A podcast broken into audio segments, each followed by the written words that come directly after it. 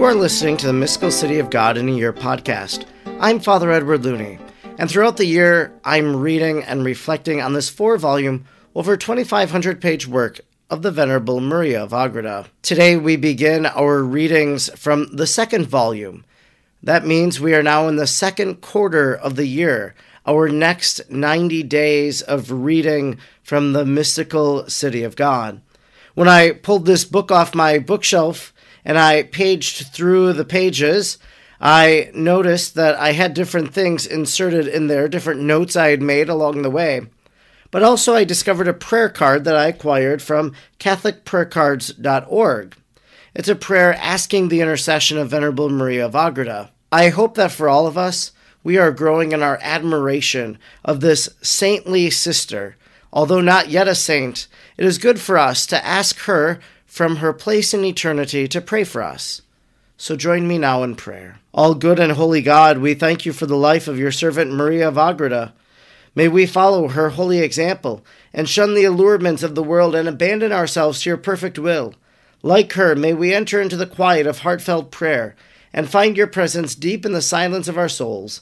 Through the intercession of the Blessed Virgin Mary, the Immaculate Conception, may we pursue with deepest longing a profound purity of heart, mind, and body. By the prayerful help of Venerable Maria of Agreda, may we become holy and radiate the light and life of Christ to all we meet. Amen. Today is day number 91, and we are beginning the second volume of the Mystical City of God. We'll be reading from the introduction for these first few days. We'll read paragraphs 1 through 11 of the introduction. 1. When I was ready to present before the throne of God the insignificant results of my labors in writing the first part of the most holy life of Mary, the Mother of God, I wished to subject it to the scrutiny and correction of the divine light, by which I had been guided in my shortcomings. I was very anxious to be consoled by the renewed assurance and benign approval of the Most High and to know whether he wished me to continue or to abandon this work, which is so far above my lowliness. The Lord responded, saying, Thou hast written well, and according to our pleasure. But we desire thee to understand that in order to manifest the mysteries and most high sacraments of the rest of the life of our only and chosen spouse, mother of our only begotten, thou hast need of a new and more exalted preparation. It is our wish that thou die to all that is imperfect and visible and that thou live according to the Spirit, that thou renounce all the occupations and habits of an earthly creature, and assume instead those of an angel, striving to attain in them a still greater purity, and an entire conformity with what thou art to understand and write. 2. In this answer of the Most High, I understood that such a high perfection of life and habits, and such an unwonted ex- exercise of virtues was proposed and required of me, that full of diffidence, I became disturbed and fearful of undertaking a work so arduous and difficult for an earthly creature. I felt within myself great repugnance, rising up in the flesh against the Spirit. The Spirit called me with inferior force, urging me to strive after the disposition which was required of me, and advancing as argument the pleasure of the Lord and the benefits accruing to myself. On the other hand, the law of sin, Romans 7:23, which I felt in my members opposed the divine promptings and discouraged me by the fear of my own inconstancy. I felt a great distaste which deterred me, and a great pusillanimity which filled me with fear. In this excitement, I began to believe that I was not capable of treating about such high things, especially as they were so foreign to the condition and estate of a woman. 3. Overcome by fears and difficulties, I resolved not to continue this work, and to use all possible means to adhere to this determination. The common enemy knew my fear and cowardice, and as his utmost cruelty is more aroused against the weak and disheartened, he made use of this very disposition to attack me with incredible fury. It seemed to him that I was left without help in his hands. In order to conceal his malice, he sought to transform himself into an angel of light pretending to be very solicitous for my soul and for my welfare. Under this false pretext, he perfidiously deluged me with his suggestions and doubts. He represented to me the danger of damnation and frightened me with punishments, similar to those of the chief of the angels. Isaiah 14:12. Since I had sought in my pride to comprehend what was above my powers and in opposition to God himself. 4. He pointed out to me many souls who, professing virtue, were deceived by some secret presumption, and by yielding to the insinuations of the devil. And he made me believe that in so far as I sought to scrutinize the secrets of the divine majesty, Proverbs 25 27, I could not but be guilty of pride and presumption. Thus, being already judged, he urged very strongly that the present times were ill suited for such matters, and sought to confirm his assertion by what happened to some well known persons, who were found to labor under deceit and error. He reminded me of the dread of the spiritual life in others, how great would be the discredit which would arise by any mistake of mine, and what evil effect it would have on those of little piety. All this I would know by experience, and to my regret, if I persisted in writing about this matter. And as it is true, evidently, that all the opposition to the spiritual life and the small esteem in which the mystic virtues are held is caused by that mortal enemy, so for the purpose of doing away with Christian devotion and piety in many souls, he succeeds in deceiving some, and in sowing the cockle among the good seed of the Lord. Matthew 13:25. Thus, he causes confusion and obscures the true sentiment concerning it, making it more difficult to distinguish the darkness from the light. I am surprised to see him succeed therein, as the true discernment is the special work of God, and of those who participate in his true wisdom, and do not govern themselves only by earthly insight. 5. It is not easy during this mortal life to discern true prudence from the false, for often also the good intention and zeal warp the human judgment when counsel and light from on high are wanting. I had occasion to learn this in the execution of that which I am about to undertake, for some persons well known as devout, and only those who loved me on account of their piety, and desired only my welfare, but also those who were less loving and considerate, all alike at one time wished to deter me from this undertaking, and also from the path which I was going, as if I was proceeding upon it by my own choice their fear of drawing discredit or confusion upon those who are striving after piety with me or upon religion or my neighbors, and especially upon the convent in which I lived, caused them anxiety and to me affliction. I was much enamored by the security which the ordinary paths of the other nuns seemed to offer. I acknowledged that this suited more my own insight and my inclination and desires, and was urged upon me still more by my timidity and my great fears. 6 cast about upon these impetuous waves, my heart sought to reach the port of obedience in order to reassure me in the bitter sea of my confusion. To add to my tribulation, it began to be rumored about in our order that my spiritual father and superior, who had for many years directed my soul and who well understood my interior trials, who moreover had commanded me to write the preceding part of this history, who would most likely encourage, quiet, and console me, was suggested for removal to a higher office. The suggestion was not acted upon, but it occasioned his absence for many days, and the dragon took advantage of all this in order to pour out against me the furious river of his wrath. Apocalypse 13:15. Thus, though in vain, he exerted all his malice on the occasion and others to entice me from obedience and deprive me of the guidance of my superior and master. 7.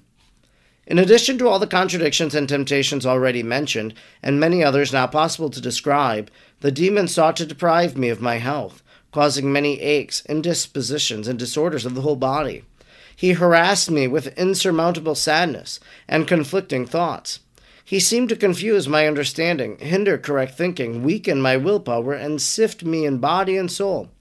And it happened that in the midst of this confusion I committed some faults, which were serious enough in me although they were committed not so much in malice as from human frailty. Nevertheless, the serpent sought to use them for my destruction more than any other means, for thus having interrupted the flow of good works, his fury was let loose to cause still greater faults in this embarrassment, by invigiling me to exaggerate my guilt. To this he drove me by impious and most insidious suggestions, seeking to persuade me that all that I had experienced in the path which I had trodden was false and erroneous. 8. As these insinuations, on account of the faults committed, and on account of my continual consternation and fears, began to appear plausible, I resisted them less than others. And it was only through the special mercies of the Lord that I did not fall entirely from all belief and hope in a remedy. But I found myself so entangled in difficulties and surrounded by darkness that I may say the groanings of death encompassed me, and the sorrows of hell engulfed me. Psalm 17:5. Inspiring me with dread of extreme peril, I resolved to burn the manuscripts of the first part of this divine history, and to desist from writing the second. The angel of Satan who inspired me from this resolution induced me also to withdraw myself from the whole undertaking, to put an end to the pursuit of the spiritual life, to neglect my interior life, and not to be able to do penance for my sins. Appease the Lord, propitiate him, and retain his friendship. In order to make sure of the effects of his concealed malice, he proposed that I make a vow not to write any more on account of the danger of being deceived and of deceiving, but that, instead, I amend my life, retrench my imperfections, and embrace penance. 9. With this mask of seeming virtue, the dragon pretended to establish his damnable counsels and cover himself with the skin of a sheep, while in reality he acted as a bloodthirsty and devouring wolf. He persevered for some time in this attack, and all alone I remained for fifteen days in a night of darkness, without relief or consolation either human or divine, without the former because I was without the help and the counsel of obedience, and without the latter because the Lord had interrupted the flow of his favors, his enlightenments, and continual inspiration. Above all, was I distressed by despair of salvation, and in it the persuasion that death and the danger of my eternal damnation was approaching. All this was instigated and fostered in me by the enemy. 10. But as the aftertastes of his temptations are so bitter, and end in despair, the very disturbance by which he upset the whole republic of my powers and acquired habits made me more wary of fulfilling anything which he urged on me and proposed to me. He availed himself of the continual fear which tormented me with the dread of offending God and of losing his friendship and when, in my doubts, I applied myself to works of piety, he sought to draw me away. This very fear, however, made me hesitate at what the astute dragon had tried to convince me of, and in this uncertainty I deferred giving assent to it. My high regard for obedience also, by which I had been ordered to write, and the contrariness of that which I felt in my interior, held me to resist and to recoil at his suggestions. Above all, the assistance of the Most High defended me and permitted not the beast to snatch my soul, which amid sighs and groans confessed him. I cannot describe in words the temptations, combats, troubles, dismays, and afflictions which I suffered in this battle. For I saw myself placed in such a state that, in my judgment, there is really no greater difference between my condition and that of the damned, except that in hell there is no redemption, while in mine it was still possible. 11. One day, in order to get some respite, I cried out from the bottom of my heart, saying, Oh, woe is me that I have come to such a state, and woe to my soul which finds itself therein. Whither shall I turn, since all the portals of my salvation are closed? Immediately a strong and sweet voice gave answer within myself, Whither dost thou wish to go outside of God Himself? By this answer I perceived that my cure was at hand in the Lord, and at the breaking of this dawn I began to raise myself from the depth of the confusion into which I was cast, and I felt a powerful increase in the fervor of my desire and in the acts of faith, hope, and charity. I debased myself in the presence of the Most High, and in firm confidence in His goodness I wept over my faults with bitter sorrow. I confessed them many times, and sighing from the depth of heart, I began to seek again the former light and truth. And as the divine wisdom comes forth to meet those by whom it is invoked, Wisdom 6:17, it advanced toward me in delight and cleared away the night of my confusion and tormenting afflictions. This concludes our reading today for day number 91. Today we've been reading from the introduction of volume 2.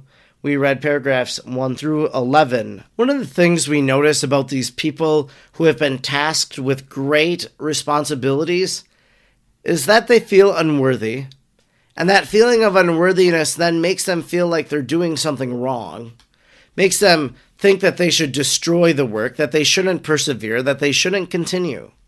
This was the case with St. Faustina in the Diary of Divine Mercy, and we heard today in our reading that this was also the case for Venerable Maria of Agreda, that she had this experience that her spiritual director was away, she was continuing this work, she became discouraged, and because she was away for some time, this allowed these things to linger. She couldn't get the direction that she needed to put her back on the straight and the narrow and on the right path.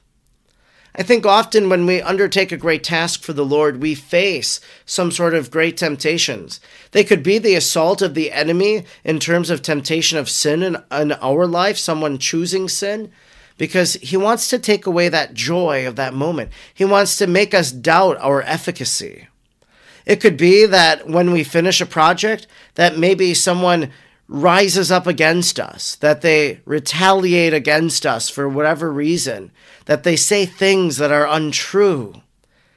And again, this is a tactic, I believe, of the evil one, trying to destroy the joy of the moment, trying to discredit the work that you're trying to do.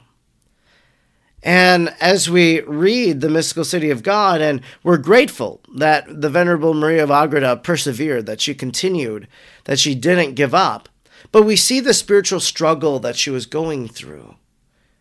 And maybe we can see in ourselves some sort of spiritual struggle that at times we might endure ourselves. I think this is the value of having an awareness, a spiritual awareness of these different realities in our life, that we're able to gauge, that we're able to sense different things as they're happening.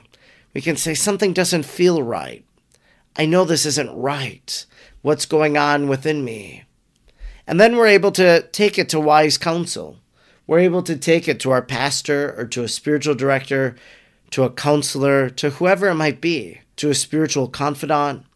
And they're going to give us advice. They're going to help us through that moment. Venerable Maria of Agreda had that person, and I hope that you and me can both have that person as well. I'm Father Edward Looney. And I'm grateful that you tuned in today. And I hope that you'll join me again tomorrow as we continue to read the mystical city of God. Until then, may God bless you and Mary pray for you.